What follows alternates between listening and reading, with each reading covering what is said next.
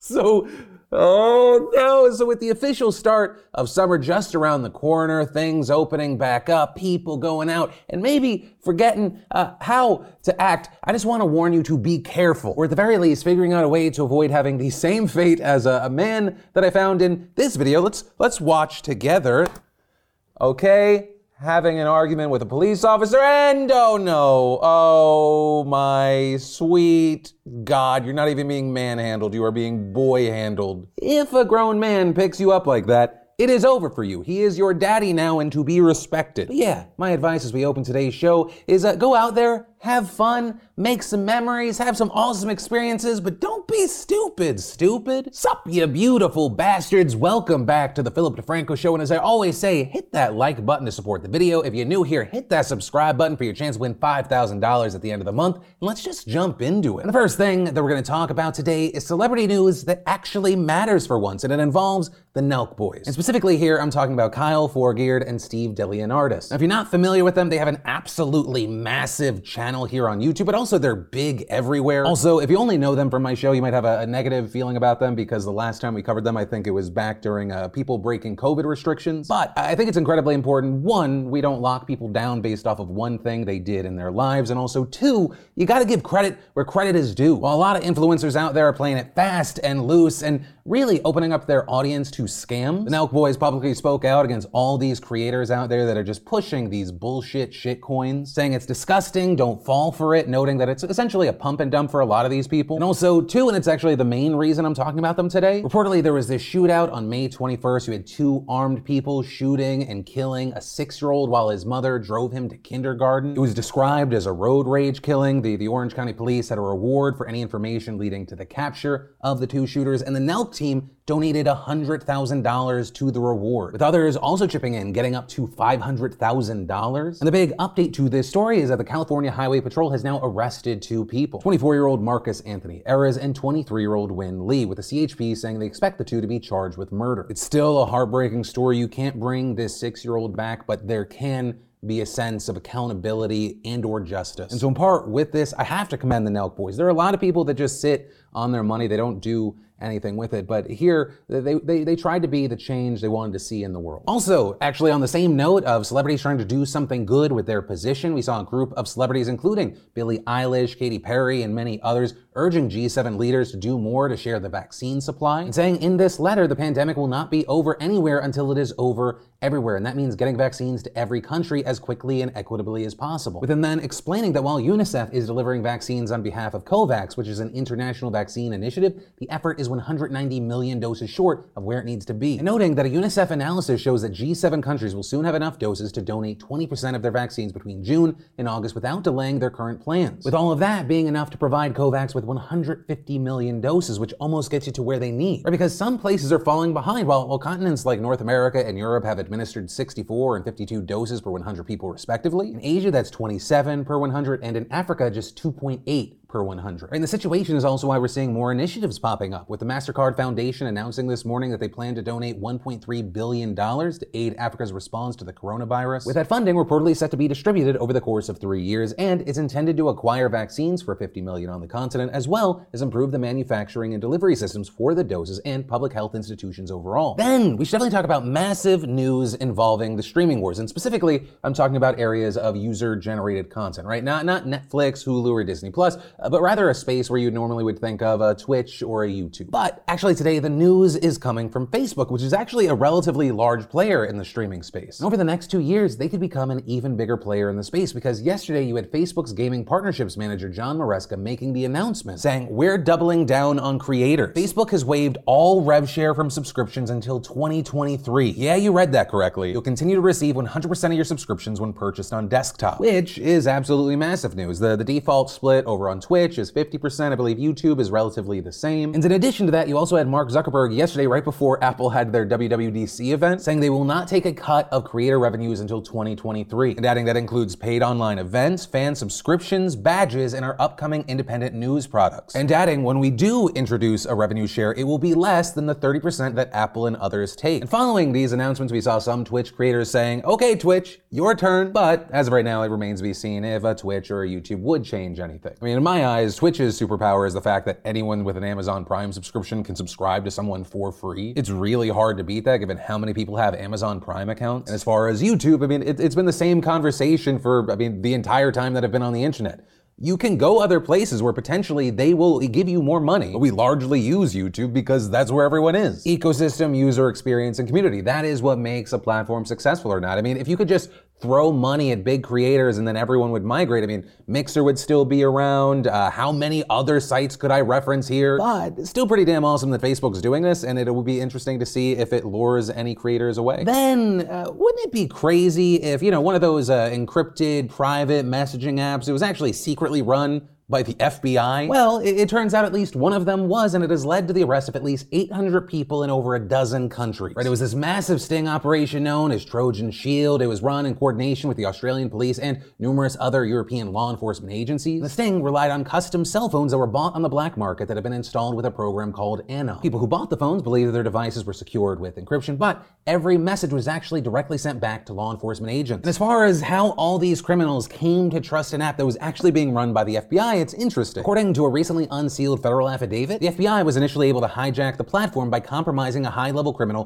who was involved in developing products for the encrypted communications industry, with that criminal also having previously distributed both Phantom Secure and Sky Global devices to transnational crime organizations. So you had built in trust there, and then you had law enforcement officials saying that the devices grew in popularity among criminal syndicates in large part because criminals then began vouching for the app and encouraging others to use it. With the users of these phones allegedly trusting them so much that they often just spoke about illegal plans and plain language and not code. And this wasn't like some smash and grab quickie operation. For years, the phones were used all over the world for international drug shipments, arms trafficking, discussing contract killings, I mean, among other things. With officials saying that raids in recent days have led to the seizure of over 8 tons of cocaine, 22 tons of marijuana and hashish, 2 tons of meth and amphetamines, 250 firearms, 55 luxury vehicles, more than $48 million in cash and crypto. Plus, you had police saying they had shut down a number of possible homicide plots, including one involving plans to shoot a family of five in a cafe. With all this, you also had Europol announcing in a statement that countless spin-off operations will be carried out in the weeks to come. And while obviously, you know, we, have seen these arrests made, the, the story is public, the, the use for Anom is probably gone. This unsealed document also said that there was another goal to shake the confidence in this entire industry because the FBI is willing and able to enter this space and monitor messages. But at the same time, we've also seen a number of people speaking up and saying this actually concerns them because you know a lot of people use encrypted apps because they don't trust their governments. Some in you know third world countries or internationally, but also here in the states. Our country and leaders proved a while ago they are not to be trusted. But we've also seen people push back on those concerns, saying that the specific instance that we're talking about is an app that was almost exclusively used for drug dealers and, and criminals. Right? It wasn't like the FBI had a backdoor into Signal, which is much more widely used. Yeah, with that said, and with that debate going on, I, I would really love to know where you stand on this. But from that, I want to take a quick second and thank the fantastic sponsor of today's show, Winc. Winc is revolutionizing the way that we discover, buy, and share high quality wines that are 10 times more affordable than your typical niche wines. They work directly with vineyards and winemakers so you can get exclusive access to exceptional small lot wines delivered delivered to your doorstep. And Winc wants to help you do wine your way. No matter your diet or values, Winc has wines that you'll feel good about enjoying. They have a ton of low sugar, sustainable, and even vegan options. On a personal note, Linz and I recently enjoyed a New Zealand Sauvignon Blanc called Outer Sounds, and it was honestly the perfect match with our date night dinner. Which, I mean, on that note, Winc introduces you to new wines that match your taste and equip you with new wine knowledge that you can use to impress friends and family. And fantastically, right now you can get four bottles for $29.95. That's up to 75% off retail price. Plus, you'll get free shipping with my exclusive link, trywinc.com slash DeFranco2021. So what are you waiting for? Unless you hate quality wine getting delivered straight to your door, this Winc offer is really a no-brainer. Just click that link down below to check it out. And then, in international news, we should definitely talk about the president of France, Emmanuel Macron, getting slapped in the face.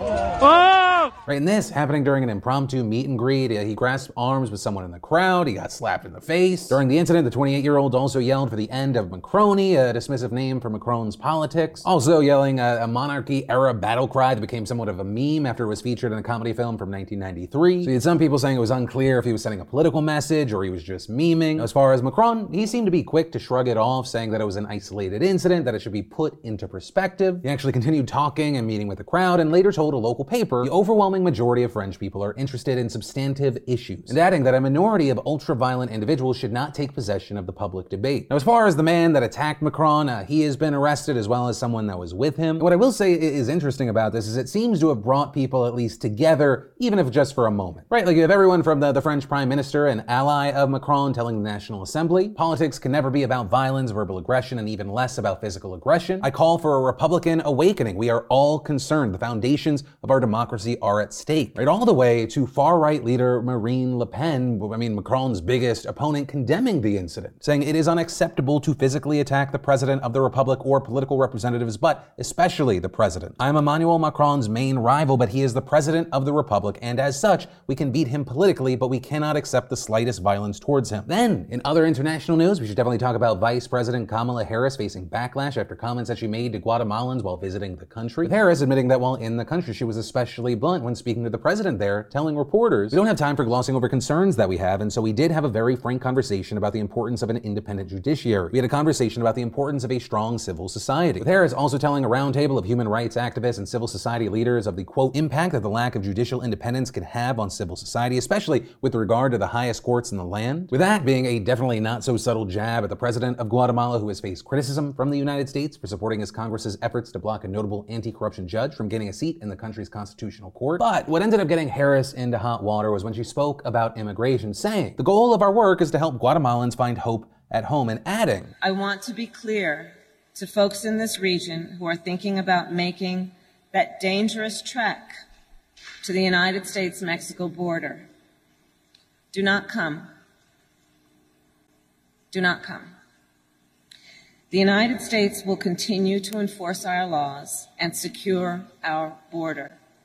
There are legal methods by which migration can and should occur.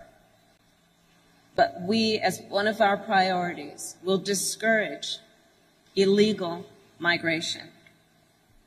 And I believe if you come to our border, you will be turned back.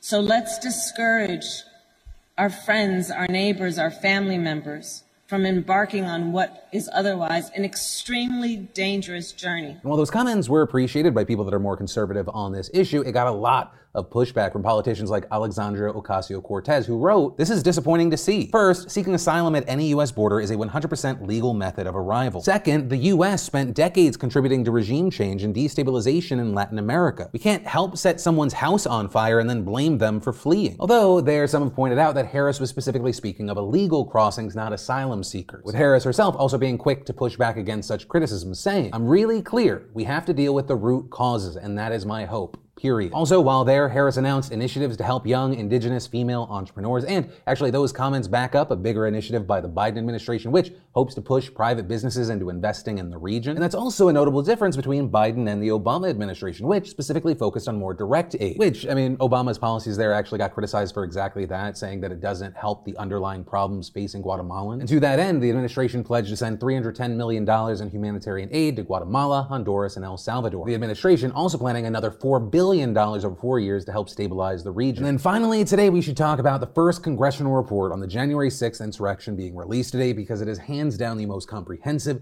detailed account to date of the numerous security failures and miscommunications. Right, so, among other things, the probe, which was conducted by two bipartisan Senate committees, shows that U.S. Capitol Police and other agencies had collected much more intelligence and much earlier intelligence than previously known. And perhaps most significantly, the 127 page report revealed that the authorities had specific intelligence as early as December 21st that Trump supporters planned an armed insurrection of the Capitol on January 6th. This including information from the Capitol Police Intelligence Unit that Trump supporters planned to bring guns and other weapons to the Stop the Steal rally and then use them against law enforcement officers. And also that some of those people were sharing maps of the Capitol complex and tunnels online and discussing the best ways to enter and seal lawmakers inside. But despite those alarming indications, USCP failed to widely circulate its own internal intelligence. In fact, two separate security assessments from December 23rd and December 30th made no mention of those findings. And it wasn't just USCP. An FBI memo from the day before the insurrection literally warned that there were people traveling to D.C. for war at the Capitol. But that also never made its way to top law enforcement officials. The report also saying that the failure of law enforcement officials to take the threats seriously was coupled with a dysfunctional Capitol Police force lacking the resources, capacity, and training to properly deal with the attack. Also outlining 20 recommendations for the Capitol Police, including calling for better planning, training, and intelligence gathering. Well, we saw the agency today say in a statement that it welcomed the Senate analysis, it also defended its response and claimed that there was a lack of information regarding a threat, despite the fact that we know otherwise. Adding, the USCP consumes intelligence from every federal agency. At no point prior to the 6th did it receive actionable intelligence about a large scale attack. Right, but with that said, I mean, very notably, this is likely the closest thing that we're going to get to a bipartisan effort in Congress to study the insurrection. Right, this report comes from three months of interviews, reviews, and testimonies, but we still have a situation and a whole environment where Republicans have blocked a proposal for an independent commission to study the event and make recommendations. And so as a result, the probe was limited scope because Republicans refused to ask questions about January 6th that could result in, I don't know, unflattering information about Trump or other members of the GOP that enabled him. And I'll say ultimately with this story, or really anything else that stood out to you today, I'd love to know your thoughts in those comments down below because this is the end of today's show. As always, thanks for being a part of the family, watching the video, liking it, subscribing, all the good stuff. If you're looking for more to watch it, you covered right here or in those links down below. But with that said, of course, as always, my name's Philip DeFranco. You've just been filled in. I love yo faces, and I'll see you tomorrow.